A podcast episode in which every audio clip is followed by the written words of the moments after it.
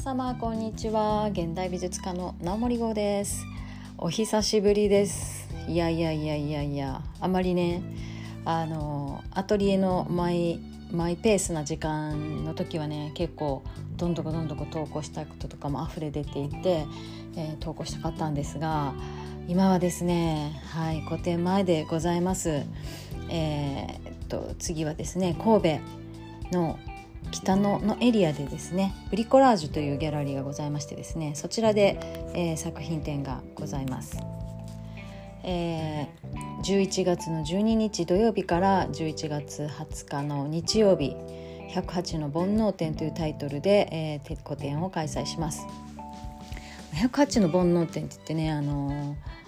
108種類のあの欲望のシリーズの作品をね投稿したか投稿じゃない展示したかったんですけれども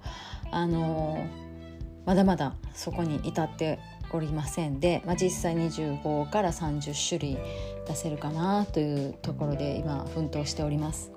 えー、今日もねあの最終の仕上げなんかしていて初期の頃からねどんどんあの素材の扱いとかがアップデートしていってるんであの見た目わかんないんですね。これ歯医者さんと一緒やなと思ったんですよね。なんか正直私も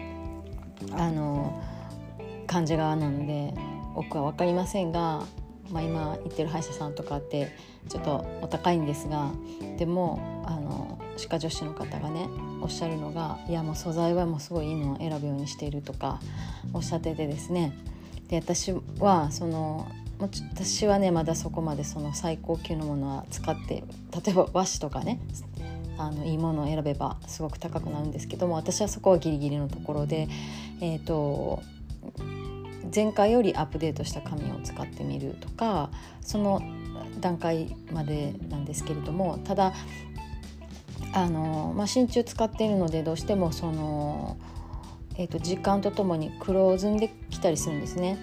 で、まあ、それを防止する塗料なん塗料というかあのものを上から塗布して今回は展示しようかなというふうに思ったり、まあ、少しずつその素材もあのアップデートしていってましてでもそのねあのコーティング剤塗ったところで見えるものではないですしでそうですねボード自体も結構きっちりとあの、まあ、悪止めは当然するんですけれどもさらにあの裏側カビ防止剤塗ったりとか結構そのっていうのがやっぱりその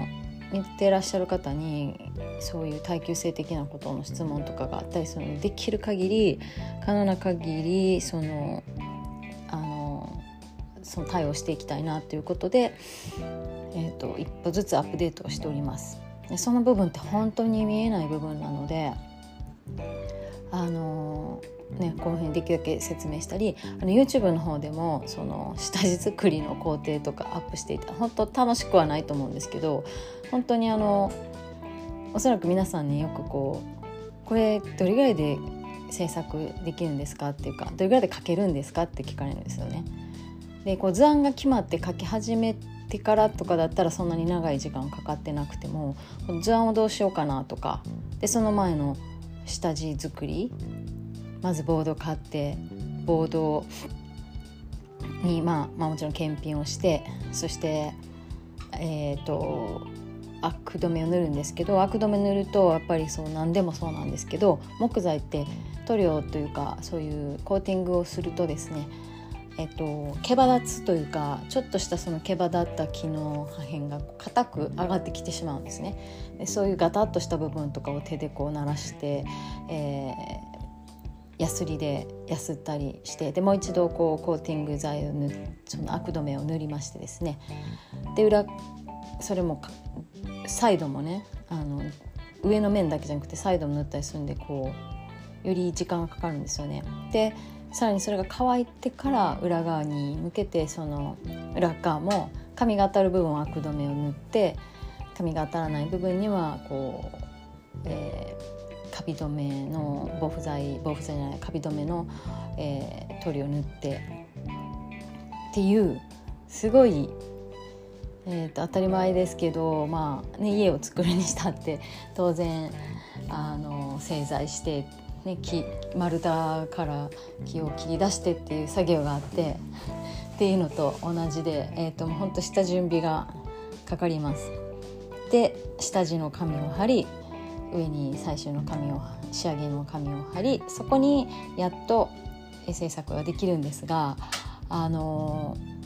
まあ、えっと、腐食液を垂らしてのサビをあの意図的に起こしている作品なので、まあ、その分こうやっぱり紙への劣化、えー、を心配しているお客さんいらっしゃったんであの、まあ、画材屋さんとも相談したらそもそもね和紙っていうのはえっ、ー、とねあの何でしたっけえっと明板っていうのを塗ってにじみを止めるための工程があるんですね。でもその明板自体がもう紙を酸化させるのでまあ、だから日本画伝統的な日本画のやり方だとそれを使用してそれ自体が紙に良くないということだったんですよ。でももうすでにそのあの予板を塗ってる部分をねあの購入して制作していたんですけどじゃあもう生の紙を買ってきてその明板に代わるあの現代のね科学的な塗料になるんですけど塗料というか溶剤になるんですけどもそれをあの染み込ませてそのにじみ止めをした方があと持ちがいいということでしたのでもうちょっと伝統と外して、えーと、より長く作品を楽しんでいただける。まあ作品そんな12年で悪くなるということじゃなくてこう100年持つのみたいなそういう質問だったんでまあ昔のね日本画っていうのは一応100年以上生きて続いてると思うので持つ持ってるとは思うんですけどまあとはいえものなのでね何でも劣化っていうのは進んでいきますしどうしてもね何に書いたって劣化はしていくものなんですけれどもなるべくそのまあ度合いを減らそうっていうことであの紙自体も今次ちょっと今回の分はもうすでにやってしまってるんですけど次からそういうふうにあの鳥を下地からね変えていったりしようかななんて思ってます。しかもですねその腐食液とかが廃盤になってしまっていましてですね、まあ、自分でこれからまた開発をしないといけないし同じように綺麗な色が出るのかなとその自分で開発したものが。というところでなんか結構いろいろまた研究再研究しないといけない部分がこの展示会の後に発生するんですけれどもそんなこんなでですねあの日々頑張っております。この欲望シリーズっていうのがあのもともっとどういうコンセプトかというとあのアメリカ人がねコーラを水のようにガブガブと飲んでいるのを見てえそんなのやめたらいいのにもっとあのあの健康的に水にしたらいいのにって思ったんですよ。だけどその傍ら私は、えー、見なくていい SNS とかをなんていうか無限に見てしまっていてあ人っていうのはやめられないこう衝動的なこう欲望っていうものがどうしてもあってそれがそのドラッグとかそういう依存性のある明確に依存性が働くものでなくても携帯とかも依存性あるんですけどそういう科学的な薬物的なそういうのではなくどうしても欲してしまってやめられないものってあるんだろうなと思ったんですね。で私はもう常にその作品の中で無意識とか意識をテーマにして制作していますのであのその欲望とかって例えばですよああもう寝る前なのにアイスクリーム食べたいとか例えば歯磨きした後なのにアイスが食べたくなっちゃったとかそういう例えばですねあとはもうもうどうしても本が好きでやめられなくて止まらないみたいなやめられない止まらないやつですよ。そういうものってえーとまあ、無意識にすごく左右されているなと思ったんですね。意識としてはやめなくちゃというふうに思っていても無意識的というか本能的に欲しい欲しい欲しいよとなると。ということですごく私たちっていうのは実は無意識自分の中でコントロール自分で、えー、意識で自分の意識で自分をコントロールしているようで実はこう無意識に操作されてるなということが面白いなと思ったんですね。それをあの作品にしたシリーズでみんなの欲しい大好きなものみたいなやめられない。あそうそうもうもう週に1回欲しくなっちゃうのとか、ねえーと、もう毎日これをしないとダメみたいなこととか。なんかそういうものを、えー、ちっちゃいねサイズのあのボードに書いていってます。1個1モチーフずつ。でそれがねなんかこうふわっと夢の中で現れたもののようなちょっと儚さもあって。で私たちのこう生きている何て言うかなそのやめなくちゃっていう憎らしさもあったりしながらもでもやめられないそのものっていうので生きてる自分の証だし他人にとってはどうでもいいものでその人にとってはすごく大事なものっていう自分らしさでもあると思うんですよ。なんか生きていることへのなんか儚さと愛おしさみたいなものもすごく思いを込めていましてそういったシリーズの作品となっております。これが人気でですねもうどんどんこう書いては出ていくのであの頑張ってね制作してるんですけど本当に嬉しいですそうやってあの誰かの手元にあの飛ぶように嫁いでいってくれることがとても嬉しく思っておりますなので結構こう新しいものを次々と見ていけるんではないかなと思っております会場ごとにだからねあの多少違うもの見えやすいスタイルあの